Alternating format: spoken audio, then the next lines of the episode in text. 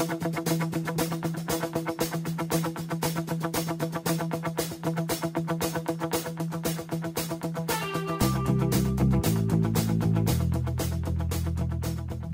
to the Natural Running Network. My name is Richard Diaz, and what I hope to do is introduce you to some amazing athletes and luminaries from the sports science community. And what has come to be expected, provide some highly opinionated rants on all aspects of endurance sports and my current favorite, obstacle course racing. Now sit tight, grab a cup of coffee, and let's do this. All right, guys, I'm back, and it is just after the 4th of July, 2018. And I have my dear friend Matt Fitzgerald back with me. He's cranked out another book on the 80 20 principle of training, and it's obviously entitled 80 20 Triathlon. And the subtitle says Discover the Breakthrough Elite Training Formula for Ultimate Fitness and Performance at All Levels. Matt, say hello to the folks. Howdy. Great to be back. You know, I have you back a lot. Sick of me? No, I'm not. Actually, I'm not. You know, it's it's sometimes it's tough to get a decent conversation going. You know what I mean? Yeah. And I know that whenever you and I get together, we we have fun with it, and uh, I think a lot of people appreciate the information we we spill out for them. So, yeah, I love having you back. It's always great to have you back. Good. I'm not tired of me yet. So. well, look, I, I got tired of myself a long time ago. And so I'm always shopping for somebody to be the, the wingman or wingwoman in this thing so that they could, you know, kind of shine me up a little bit. But it's just like when you're all bruised and beaten, it just it just is what it is, right? So I'm I'm glad you're here to glossing up the situation. Is that even a word? No, probably not. You would know. I mean, you're the you're the wordsmith here. That's right. I know all the words. So I saw that you had a really really well done forward by Dr. Stephen Seiler. Yes. And you and I have discussed his work many times. Now a lot of people coming back to me and say, "Hey, do you see this thing that this guy uh, Stephen Seiler wrote about all these elite athletes and how effective they're training and la la la la la?" And they want to send me the the PDF file. I'm like, yeah, dude, I saw it, I saw it. But at the end of the day, I love that you've taken this application and you've put it to work. You put it to work for marathon training, and um, uh, clearly it has a, its place in triathlon because I think commonly the mistake with most triathletes is they're hammerheads, right? Yep. Triathletes have a tendency to go out hard. Everything they do is hard. And I think a lot of it stems from when they hit the pool. You know, you go into the pool and you're doing these repeats, uh, and commonly there's not much ability to monitor heart rate in a circumstance like that. So it's all pace driven, distance driven, and go out hard, hard, hard, hard, hard. Take it right out on the bike, go hard, hard, hard, hard, hard. And then I guess the natural progression is when they go out and run, they do the same thing. So they're not really going to get the kind of payback that they're hoping for. Yes, um, yeah. In in the book, I actually uh, I list no fewer than well exactly eight eight reasons that that people tend to get stuck in what I call the moderate intensity rut. So um, there there are a lot of barriers to. It's such a simple concept, you know. Doing 80% of your training at low intensity is kind of proven to be the most effective way to build endurance fitness. And that's what the pros do, and that's what almost nobody else does. And so the question is, why why not? Um, and I think there there are a lot of reasons. You know, uh, you just adduced a couple of them. You know, buy-in is a huge one. You know, because it, it is counterintuitive.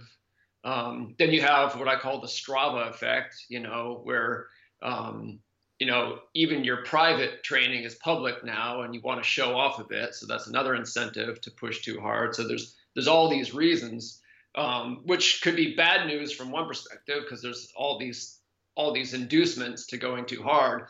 But it's also good news because if you just become the one who starts following the 80-20 rule, you're going to have a leg up on everyone else because they're facing all these barriers to training more effectively. So I think that's that's the way to to look at it as something you can turn to your advantage.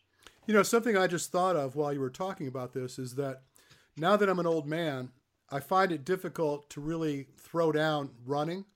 I can't approach intensities that I once could, but I can on the bike.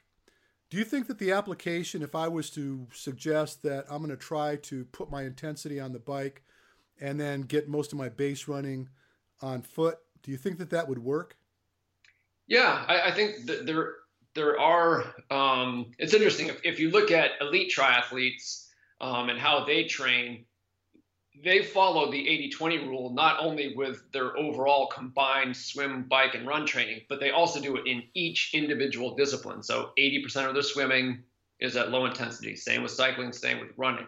But you know there can be situations where you might not, uh, it might not be best for you individually to do that to do it that way. So you know age could be one of them, um, or just you know you might have. Uh, like right now, I, I have a, a groin injury that prevents me from doing um, any fast running. I can run as far as I want right now, but only slowly.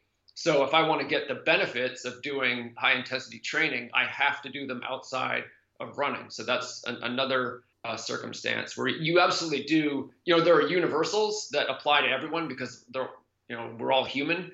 Uh, but you also you have to individualize your training as well and, and make it uh, optimal for you. So you uh, kind of I don't want to say turned your back, but you kind of made a shift in your approach to training. Now you're you have a vendetta with triathlon. You're coming back to try to to to uh, take care of some businesses. That is that what's going on? Yeah, I mean, I did a, a bunch of triathlons. I was heavy into it uh, from 1998 through about 2003, um, and then got back into it uh, just briefly in 2009. But the one Ironman triathlon I did, um, I missed a qualifying slot for the Hawaii Ironman, the World Championship, by 23 seconds. Oh.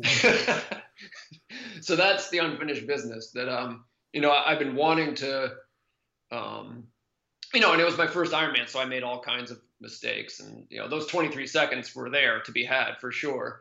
Um, and of course, you know the the sport has only gotten more competitive, but I, know that I'm athlete enough to do it. I just um, haven't haven't done it. You know, it's it's all a bunch of talk until you do it. So yeah, I'm uh, uh, that that is my goal. Um, and take my time about it. Um, but eventually, yeah, I'd like to claim punch my ticket to Kona. Are you going to try to get that done this year? No, um, yeah, I have a couple. I mentioned the groin thing, and I'm just a broken down old man. But I also, anytime I, uh, since 2009, anytime I try and do some serious cycling, I get a, a right knee thing. Uh-huh. Uh, so I'm trying to.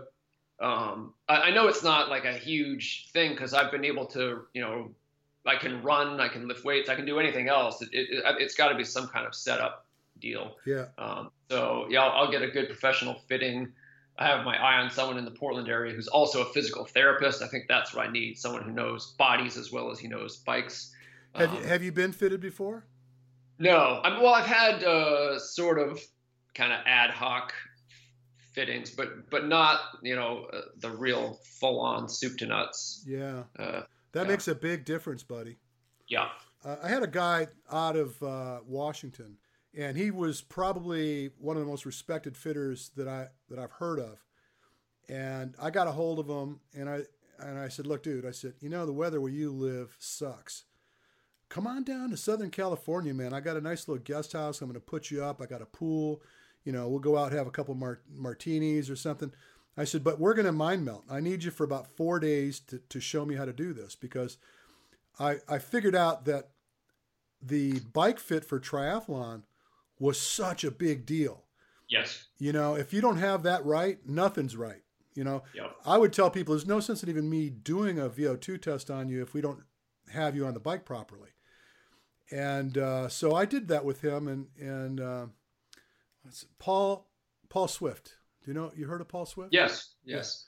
Yeah. yeah. Uh, and the, the dude's a grip. He's you know he's I think he was an alternate on the Olympic team behind in Team Pursuit, the black guy that that was won a silver medal. What the heck was his name? Anyway, see what happens when you get old, dude. You don't remember anything. I just have this kind of a fog that just hangs over a lot of really great information. but anyway, yeah, I, I learned uh, I learned to fit from him, and uh, I quit fitting people simply because it's a lot of work. Yeah, I, I, just found that like you know what, this is not me. If I had somebody stand by me and I say, okay, get greasy, and make this happen, this happen, this happen, and right. I'll just point, then I'm in. But uh, you know, it just kills the profit. Yeah. But anyway, so you're you're going to do another Ironman, and uh, I'm assuming that all through this, writing this book and what have you, you've been following these principles and probably assimilating this this ratio of 80% base specific work in each of the applications and 20% intensity. Yeah, I mean this is this is very fresh. Like I've only started swimming and uh, cycling again within the last. Well, I'm always on the bike like every now and then, but like regular three times a week, um, swimming and cycling. It's only been a few weeks. Um, so yeah, I have. I've just. I'm really just trying to get my my swimming arms back and my cycling legs back. But yeah, you know, I'm. It, you know, people sometimes casually assume that I don't practice what I preach. I tell I tell other people to slow down to get faster, but I don't do that myself. But I actually do. I I, I actually do practice what I preach. So yeah, that's uh, that that will be my approach. I mean, because I I want I don't want to waste my time. That's really what the 80-20 principle is about. It's not really necessarily an argument for training more. That's always an option, but it's really just about making the best use of however much time you have to train. Um, and I, I want to do the same because I have a pretty steep goal. You know, even in my age group, I'm 47. Um, it's very competitive. So I, am going to have to beat some really strong athletes, and that means I can't dick around with my training. I've got right. to, I've got to train right. So let's define this this setup. Now we talk about aerobic or low intensity and moderate intensity and high intensity. And you, you speak at great length about how you define those parameters. But just for the audience sake, let's kind of talk about that a little bit. Yeah, so the the crucial sort of demarcation line is at what is known as the ventilatory threshold.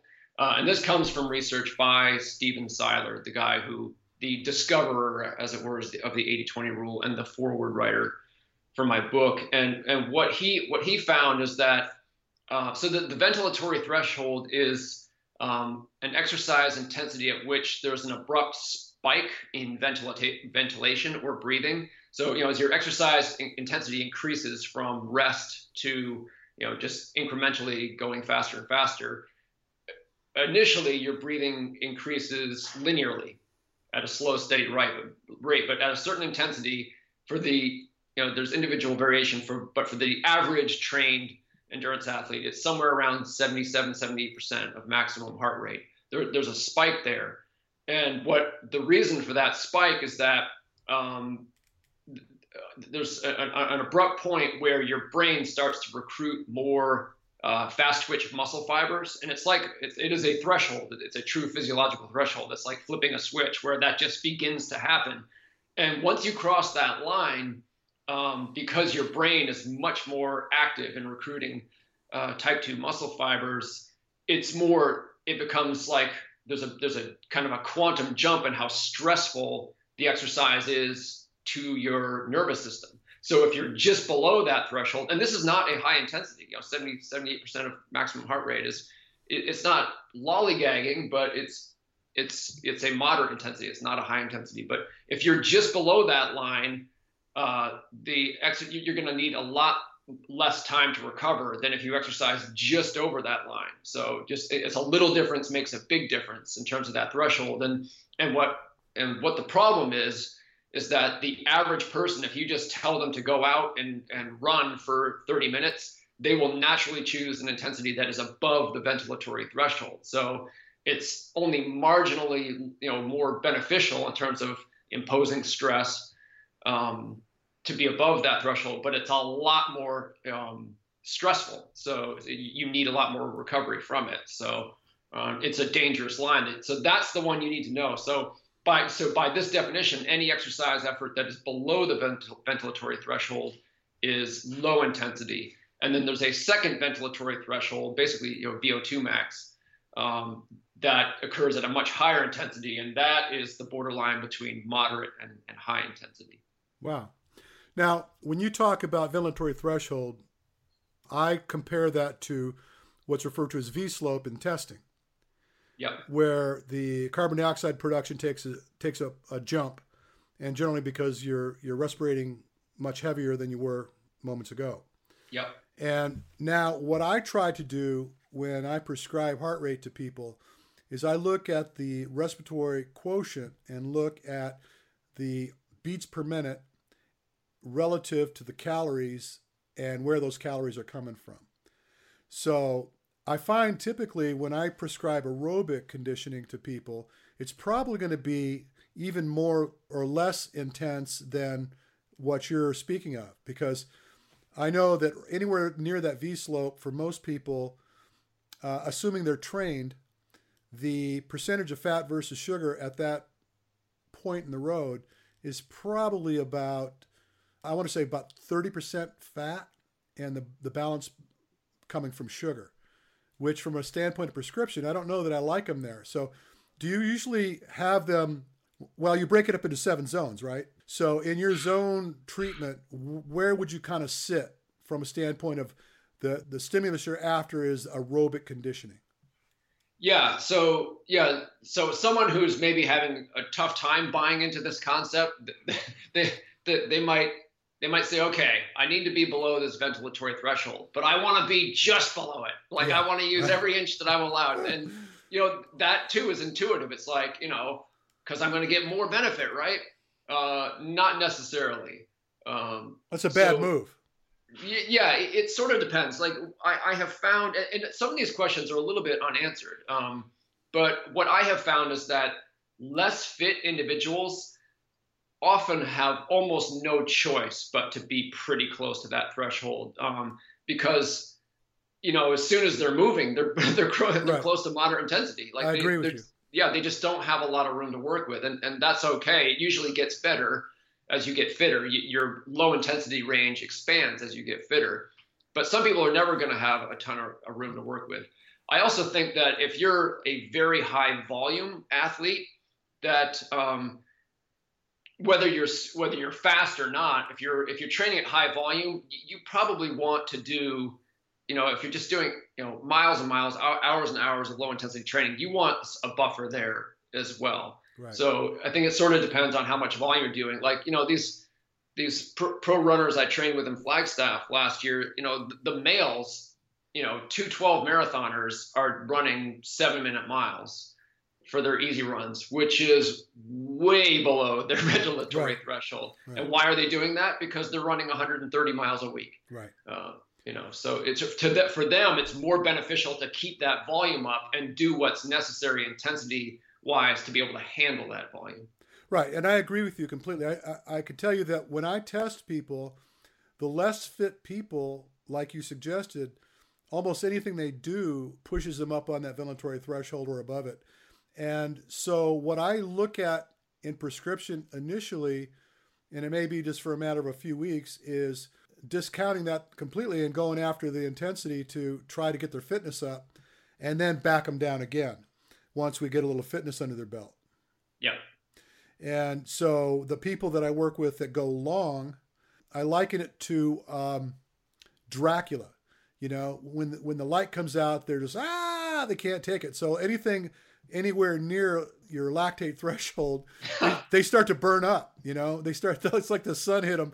They start burning up. but they got this profound aerobic potential as long as they're in that wheelhouse where they, you know, they're chumming along at this pace that they're accustomed to, and they can they can do that all day long. But you ask them to throw down a little bit, and it's so foreign to them that it becomes problematic. So getting back to the way you ratio this out, you're not suggesting someone might listen to this and think 80% really really easy. And how in the hell is that going to make me better? But the truth of the matter is is that when you do visit intensity, you visit it with some gusto, and we're doing that to improve the fitness potential in the in the, the scheme of things.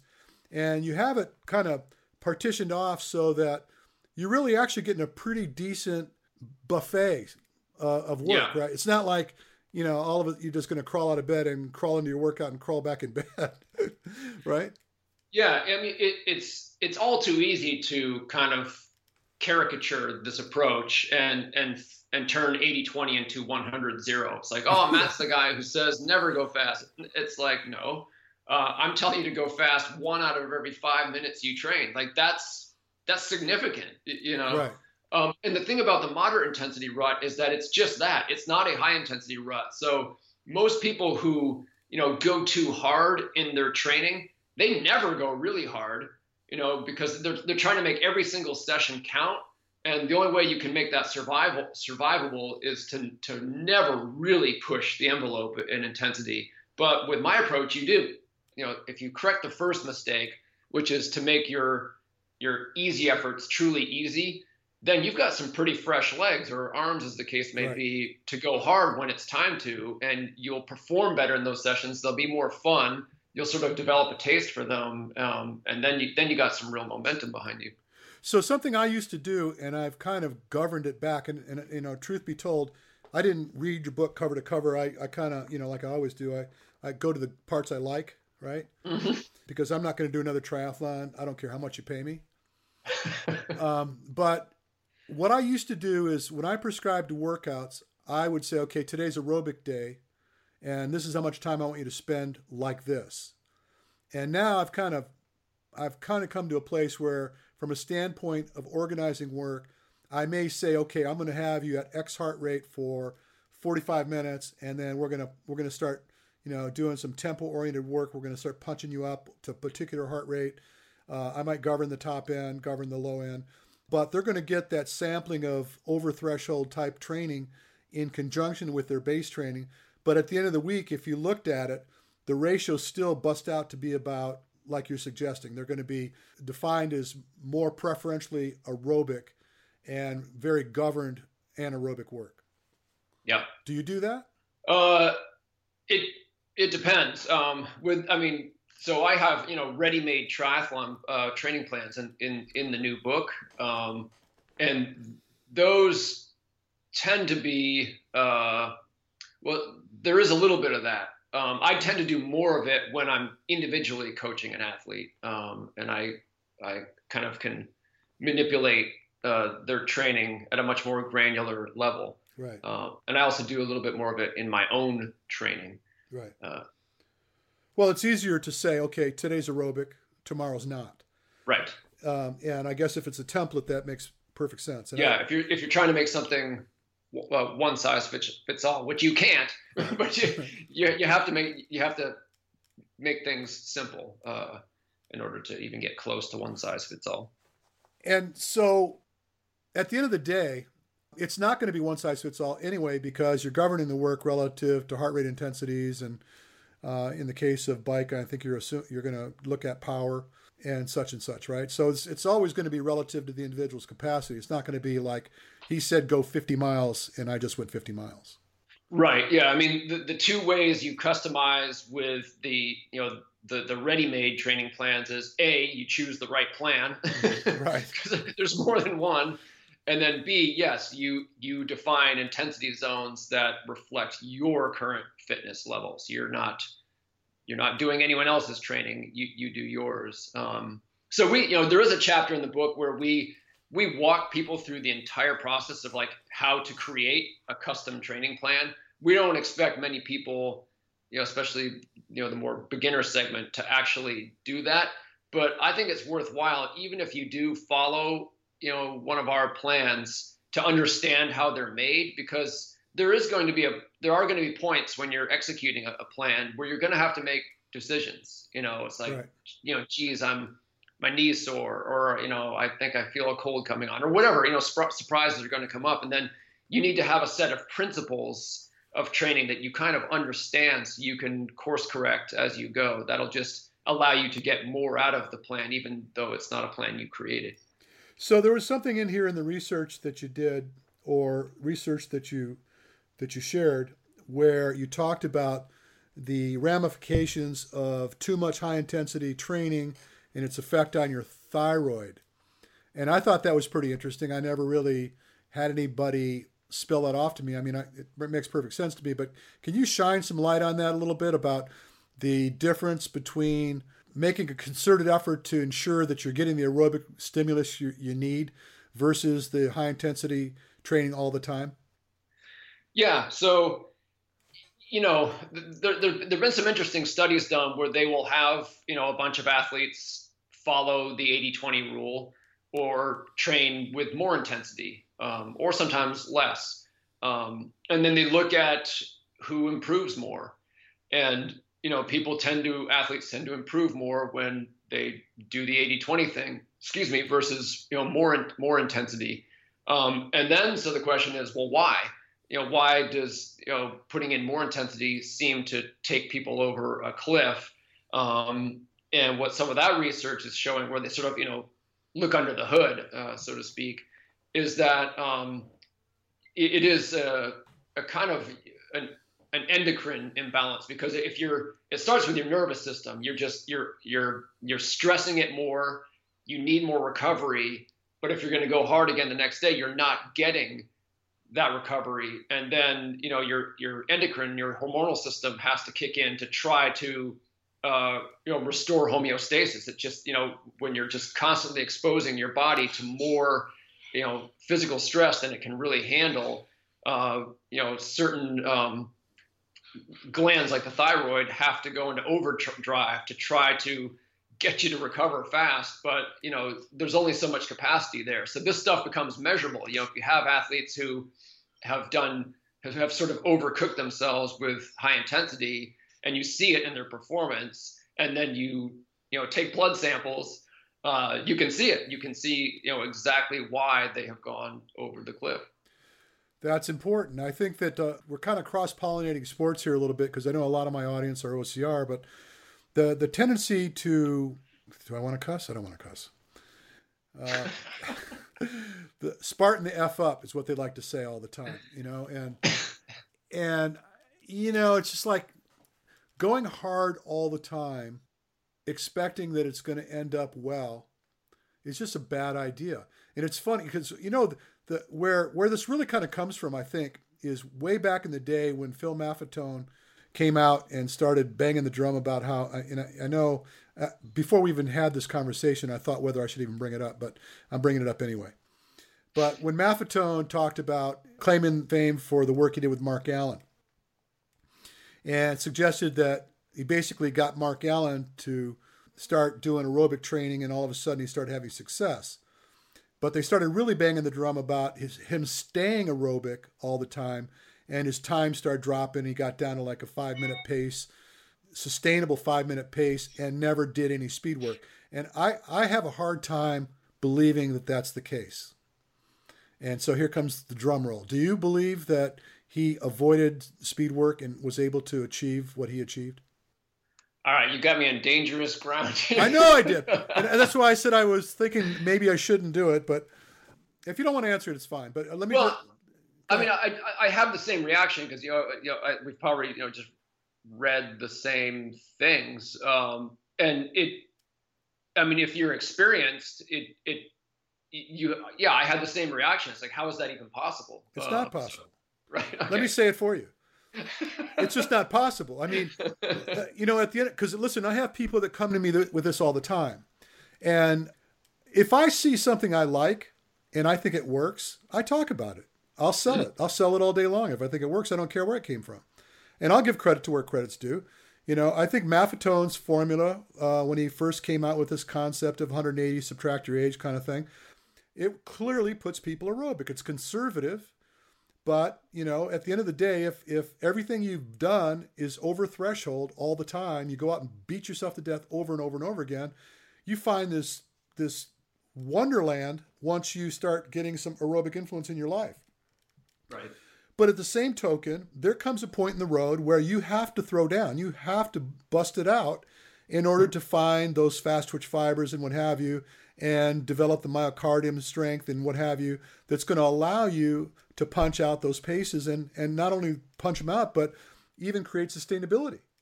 You know you can't you can't run along at a 10 minute mile pace and come marathon day expect that you're going to throw down a 7 minute mile. You're not going to do it. And that's just me talking. So i mean if, unless you feel like there's another way to go let me know because i'm definitely around that 10 minute mile pace. And love to have a 7 Yeah, I think the mistake that a lot of, you know, even very smart and experienced people make is to isolate one piece of the endurance fitness puzzle and treat it as the be all end all. Um, and people do that in all kinds of ways. So, you know, Phil Maffetone is very focused on metabolism, which is hugely important to endurance fitness and performance, but it is not the whole puzzle. Uh, so, you know, I'm, I'm thinking of a, a, study that was done recently that um, that, that, I wrote about in a, in a blog post that showed that some of the benefit that comes from adding high intensity interval training and layering, layering that on top of your aerobic stuff is that it actually well it, it's always been it's long been known that high intensity training increases performance more than the actual physiological changes can justify and it appears what this study found is the reason is that it increases pain tolerance. wow. So, you know, just independent of fitness, you can just you can handle some more suck if you've if you've just gone out and push the whip, suck. Yeah, whipped your own high. Yeah. Well, that's completely outside of like you know Maffetone being all about uh, metab- metabolism doesn't even think about pain tolerance. So you you really have to look at the whole puzzle to avoid you know, kind of any sort of lopsided training approach. Well, and the other end of it is, uh, I looked at Joe Friel's book, uh, Fast After 50. I don't know if you looked at it. But I, nope. I spoke. I'm not 50 yet. I'm, I'm waiting. No, I know. But I spoke at great length with him about that. And he sells the, you know, and you know, you know, I mean, he's like 74, 75 years old now.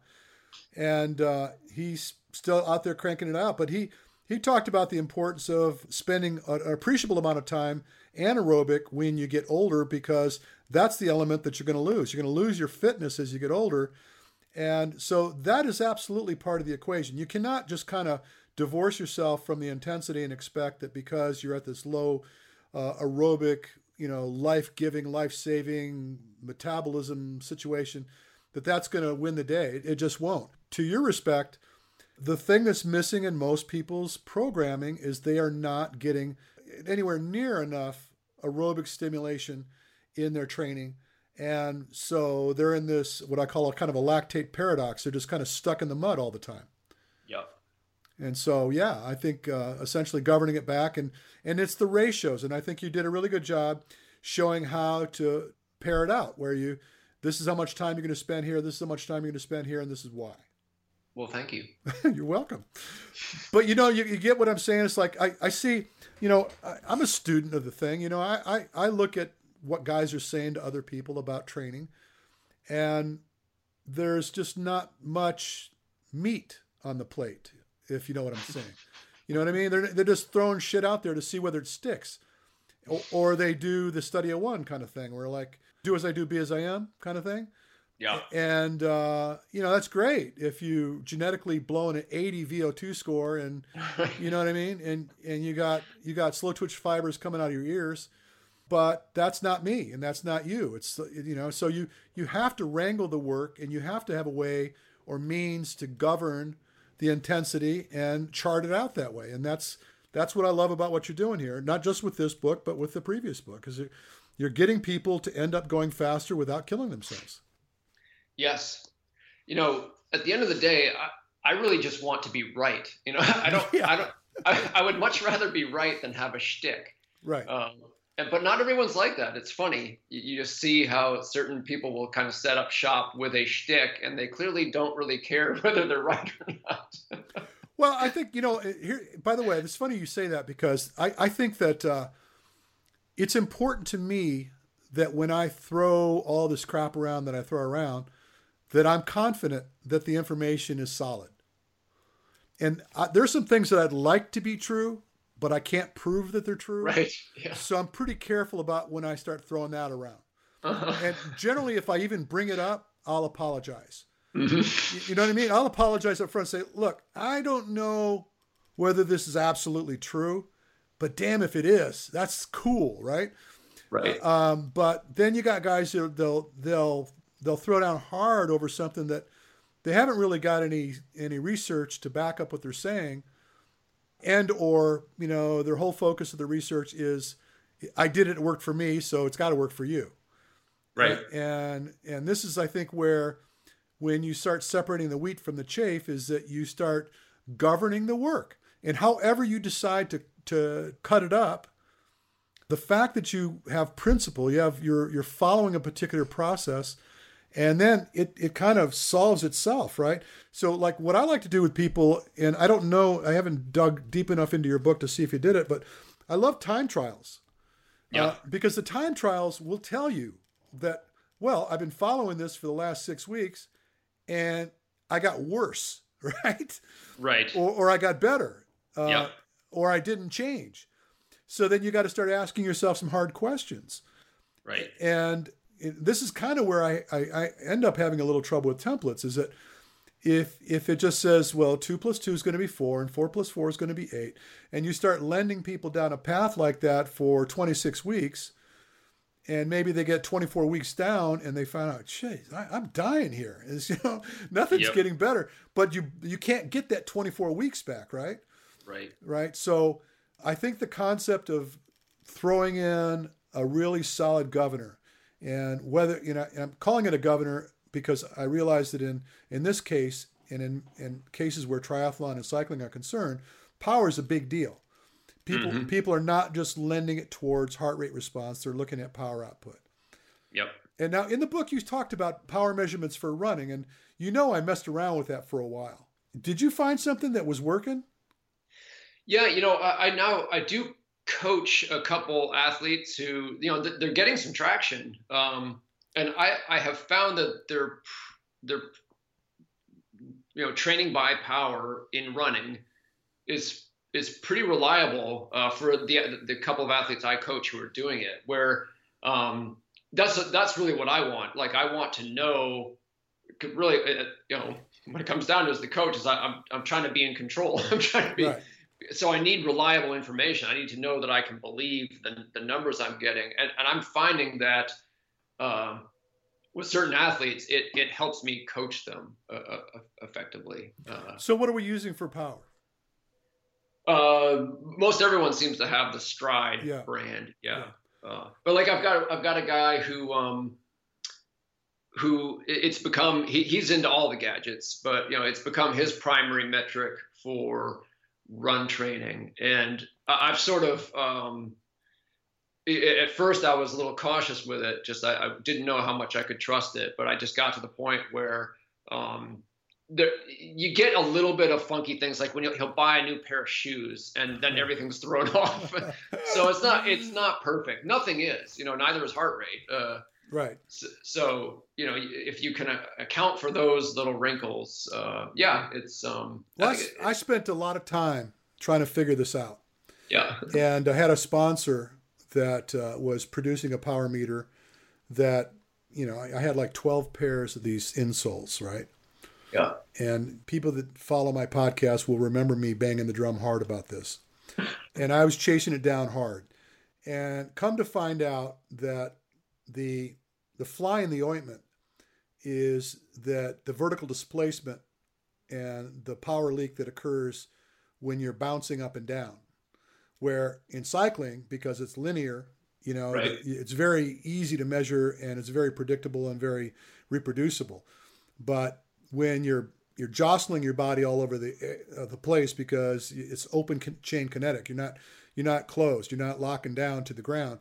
Right. It, it, you, there's some difficulty in trying to give a, a reasonable read from it. Now, right. obviously, you can get some comparative data that could be pretty reliable because if you run the way you run and then you're comparing the power outputs between those different runs, then okay, maybe we can lean on that a little bit. But I, I just I just kind of resigned myself to not go down that path until I can feel better about it. That's just me. Right. That's just me talking. And and you know, and I know that you and I have bantered back and forth about the unreliability of heart rate on occasion, but you got to have something. You need a metric, right? So I like yep. to, I like to try to look at a lot of stuff. I like to look at the pace, look at the elevation, the changes in the temperature, and you know, and then have this data spill out over time. So then you can start to develop a case, right? Yeah. Uh, as opposed to just saying, "Oh no, it's just this way." Well, yep. and then then you have the issue with uh, you know the concept of how you're uh, issuing heart rate zones where I've got people that live very, very comfortably in a very heavily lactate oriented training session. They just do a really good job of converting that lactate to usable fuel. Mm-hmm. And one of the guys that I knew that was really big with that is Johnny G, the guy that invented spinning. Yeah. The guy would, I don't know if you're aware of it, but once upon a time, I think it was 1989, um, he, 89 or 98 or something like that but he had the record for the West Coast qualifier for RAAM. And, you know, I've tested him five, six different times. And his threshold came in at about 140 beats per minute. Oh, wow. And he said, he goes, dude, he goes, I spend seven hours at 160 beats per minute. How do you account for that? Right? right? Yeah. So, what else is there? I mean, it's not like he's going to burn fat, right? It's right. Not, you know what I mean? So, uh, anyway, I'm on I'm on a tangent. I apologize. but getting back to your book. this happens every time. I know, I know, but it, you know, it's a lot of fun, man. It's a lot of fun. See, you know what it is? Is because I'm a student of the art like you are, and so you know the books are great, and the consumer is picking this up, going to go, wow, all I got to do, this all makes perfect sense, and this will help me get to where I want to go, and it does. But I'm like beyond that. I'm, I'm thinking about all the stuff that you're thinking about when you write this book, right? Yeah. And I apologize again. I didn't mean to take it. So you got this you got this set up where you got like Ironman distance level zero, level one, and so on and so forth. So a person could potentially say, you know what? The year that Matt does his Ironman, I'm doing it too. Mm-hmm. And I'm following his templates.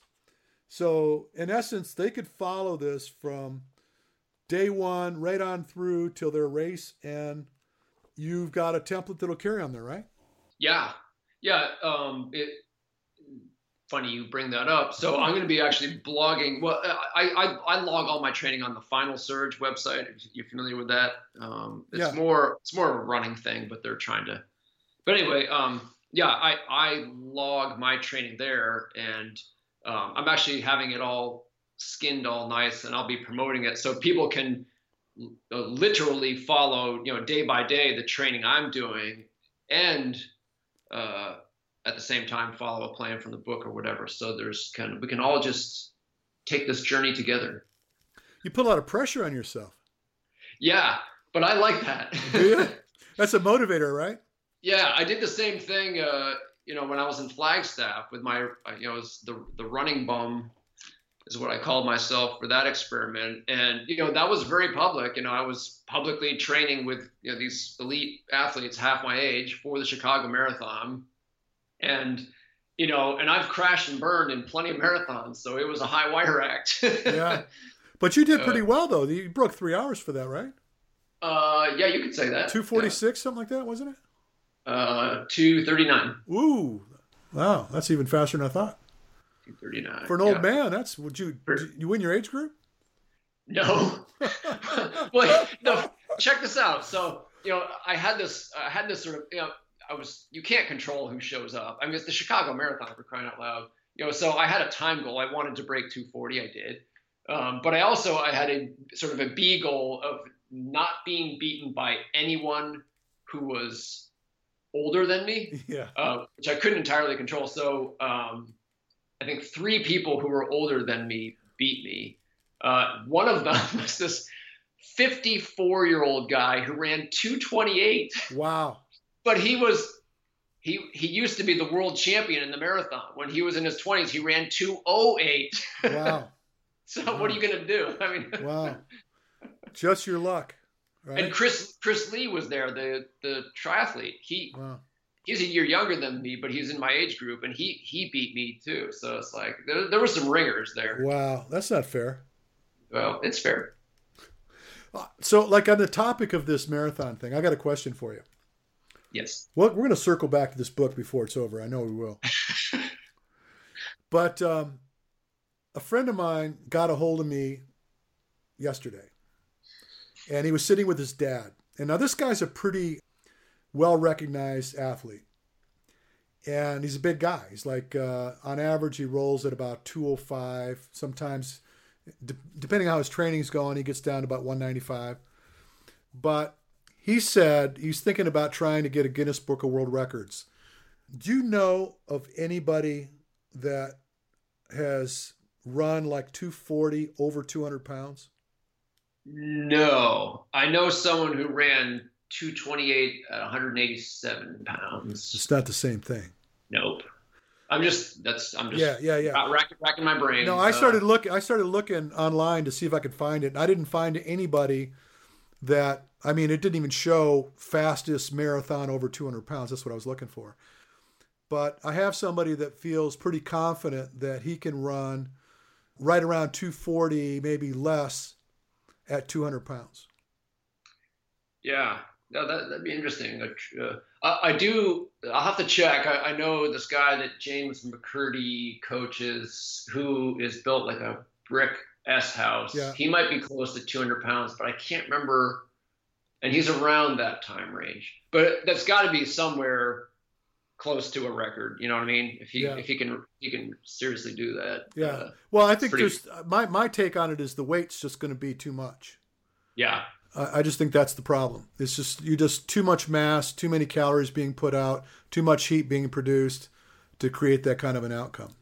And he didn't like hearing me say that, and he's probably pissed off at me still. But um, you know, I tell it like it is. I just I just found that it, it's now I've I've been on I've tested this guy and I've been on my bike next to him, and at 160 beats per minute, his fat utilization is about 66 percent, and I was on my bike next to him, tracking his heart rate and his pace, and he ran just shy of a six minute pace for 13 miles.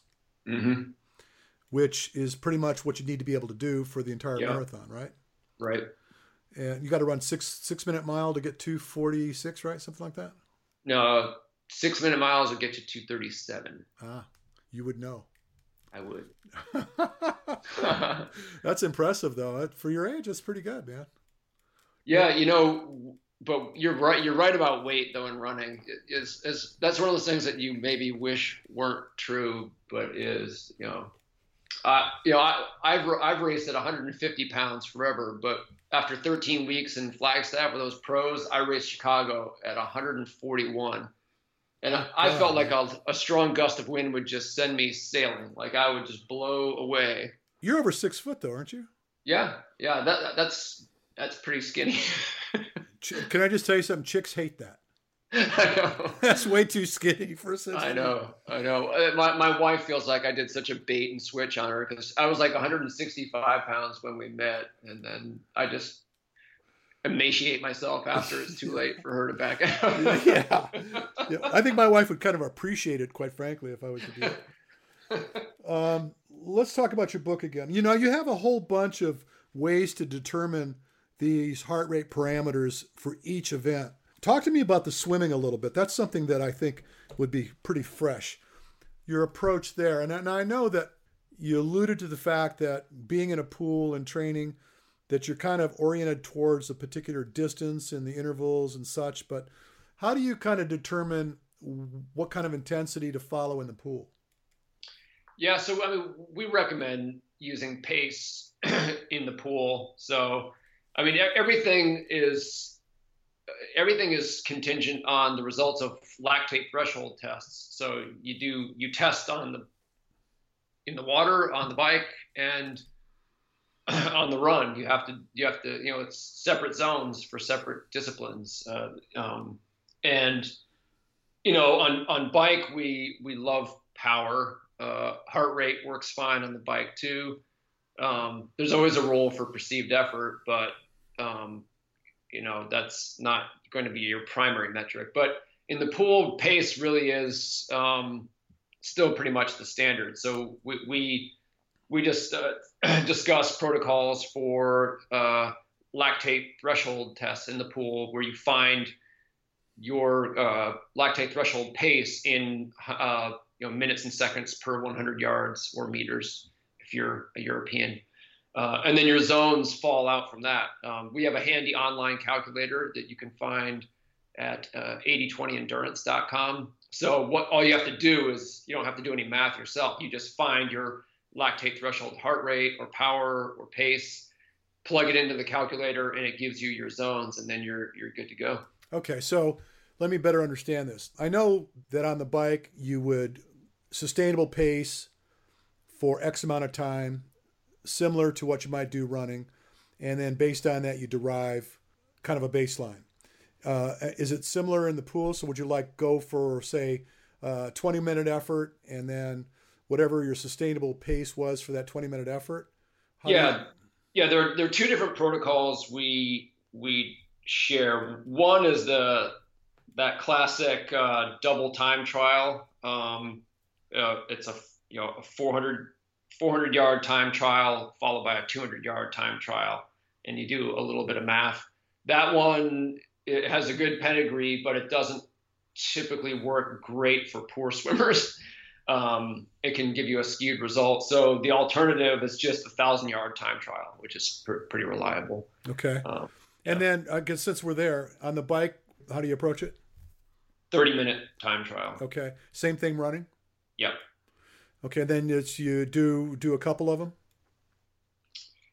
Uh, well, yeah, we recommend that you repeat them every six weeks or so. Okay. Uh, yeah. All right. Cool. And that, I mean, you said you're a fan of time trialing, and that's basically what you're doing. Um, right. You know, it's you, you can call it a, a, threshold test, or you can call it a time trial, but that's what you're doing. Well, yeah. See, you're just doing it a different way. For you're yeah. you're you're doing the time trial to arrive at a conclusion. Uh, I'm doing a time trial to validate what we concluded before we did the time trial. Right. it's a difference, but well, cool we talked about going to give a couple of these books away. So I think what we do is uh, how do you want to do this? I, I was thinking about having them go on to my podcast site, naturalrunningnetwork.com, and dropping me a comment about the podcast. And they qualify as potentially somebody that's going to get a book. But I think they should also visit you because you know you are the guy. You wrote the book. Um, so, any thoughts on how you'd like to have them approach you so that we could decide who gets to have a book? I mean, we can keep it simple and just have them do just what you said. Um, I, I'm, I'm not. I like people to visit me and my sites. okay, so let's do that. All right, so did we're gonna give three away, right? Yep. All right, so three books are going to be given away. Now, are we going to give them this one, or do they have a choice of one of your other books? You got 24 books, right? Something like that? Yeah. Um, well, I mean, I already put the wheels in motion for this one. okay. I, con- I contacted right. the publisher. They've they've put up three copies. Okay. So. Uh, All right. Yeah. Well, this is a great book, and I think that I would recommend this book regardless as to whether someone was going to do a triathlon or not, because the information relative to partitioning the energy systems and how you should approach your training, there's a ton of real, really, really reliable and good information in here. And you've always, as you know, uh, God, it sounds like you know like we're dating or something. I said, but you know, you've always, you know, I've always told you this, and I and I believe it to be true. You do the due diligence. You get really solid information. You do the research, and you throw it out there, so you're not just talking smack.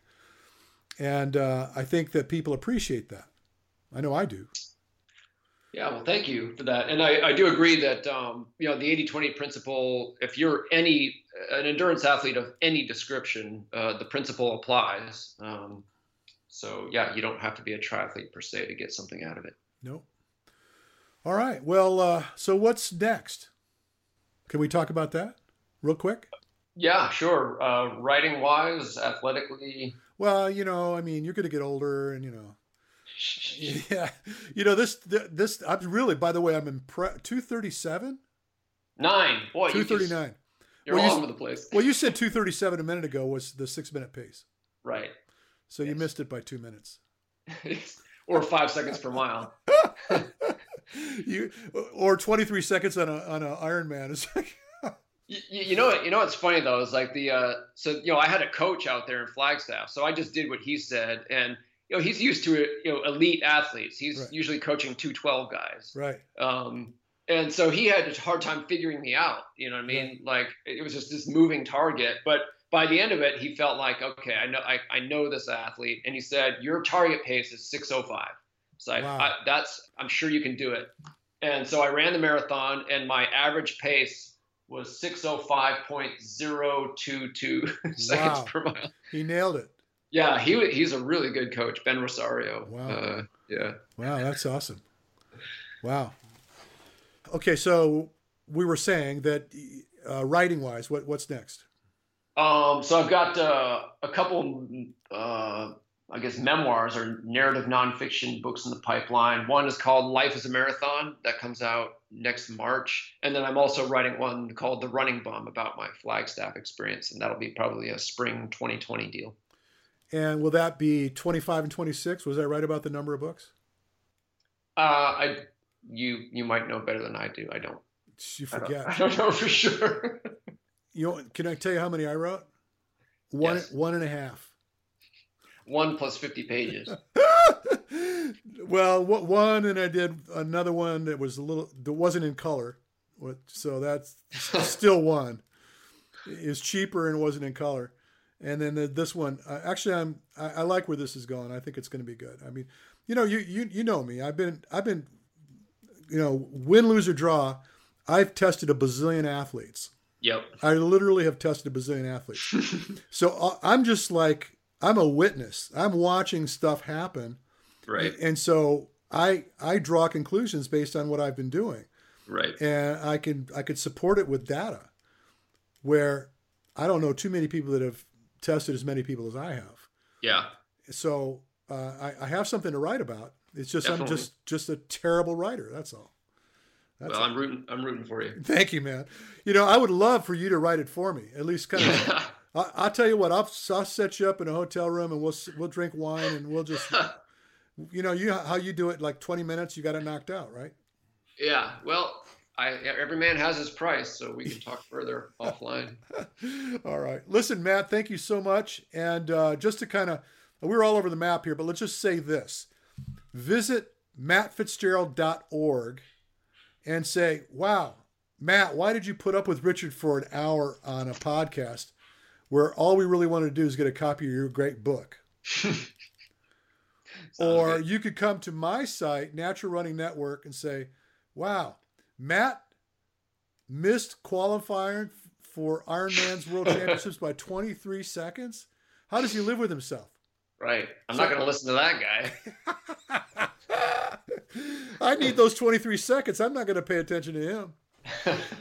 Uh, but either way, just kind of visit one of one of the other or, or both, and um, you know he'll pick somebody. I'll pick somebody, and and uh, you'll get a copy of this great book. And once again, it's called 80-20 Triathlon. Uh, by the way, we never talked about David Warden. I know that's wrong. I know it's wrong, so let's bring it up. Who's David Warden? He's my co-author. Uh, he's a triathlon coach based in uh, Utah. Really, really sharp dude. Um, and yeah, really, this was a 50-50 uh, endeavor. Uh, he, he, he's, he's, we're very complimentary. Uh, he, like he's a real analytical, uh, numbers-oriented dude. Um, He'll hate me. yeah. Well, I mean, I don't know. I love. I'm, I'm more like you. So yeah, but when someone, when you can count on someone to like carry his share of the burden in a project like this, you love him. Oh yeah, oh yeah. I'd imagine. I'd like Yeah. somebody to carry any part of my burden. right. But listen, I, I appreciate having you back, and uh, I'll look forward to having you back when you write the the book about being a bum and stuff. Very good. Thanks so much, Richard. All right, take care, buddy. Well, friends, it's time to bring another show to a close. Be sure and tune in to us next week. We've got a lot of great content in store for you. I want you to tell your friends to check us out. You can always find us on Facebook. Simply go search the Natural Running Network, drop us a message.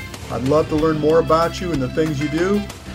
And until then, you have an amazing day.